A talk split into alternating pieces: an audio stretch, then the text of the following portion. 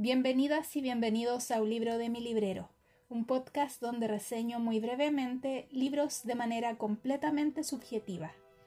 Mi nombre es Amanda y les invito a escuchar la reseña de un libro de mi librero. En este episodio reseñaré La sangre, el polvo, la nieve de la autora peruana Karina Pacheco. Esta escritora, que además es antropóloga, nació en Cusco en 1969, ha publicado siete novelas ha sido premiada y de hecho uno de esos premios fue otorgado a La sangre, el polvo, la nieve, publicada en el año 2010.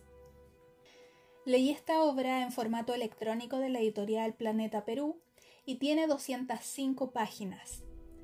Al leer la premisa del libro yo pensé que era policial, por lo que cuando noté que no iba por ese camino me sentí algo extrañada, pero aún así no podía dejar de leerlo y ya de entrada con paso firme en la historia la disfruté muchísimo y a pesar de no ser lo que estaba buscando cuando escogí el libro, creo que la novela me vino en un momento perfecto, donde necesitaba algo de sustancia pero sin mucha complejidad.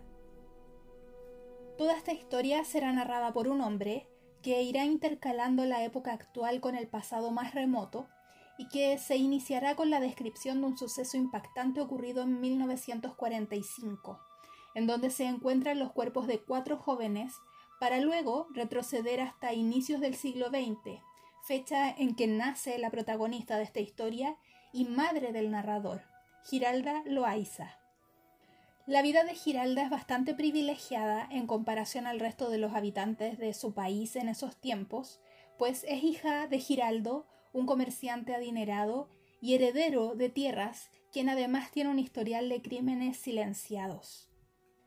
El hijo de Giralda, es decir, el narrador, nos irá contando la vida de su madre, quien nace junto con el siglo XX, lo que además es un simbolismo del nacimiento de un nuevo pensamiento, haciendo de Giralda el ejemplo de lo que ocurría en Cusco en esa época, llena de pensamientos políticos, sociales y humanos nuevos, que fraccionarán esa sociedad marcada por el clasismo y el racismo.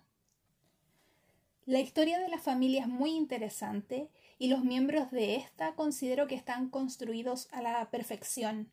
Para mí fue difícil despegarme de la historia que nos relataba el hijo de Giralda, un anciano ya, que cuenta además muchas situaciones con madurez y bastante lejos de arrebatos emocionales, los que creo que tenía derecho a sentir.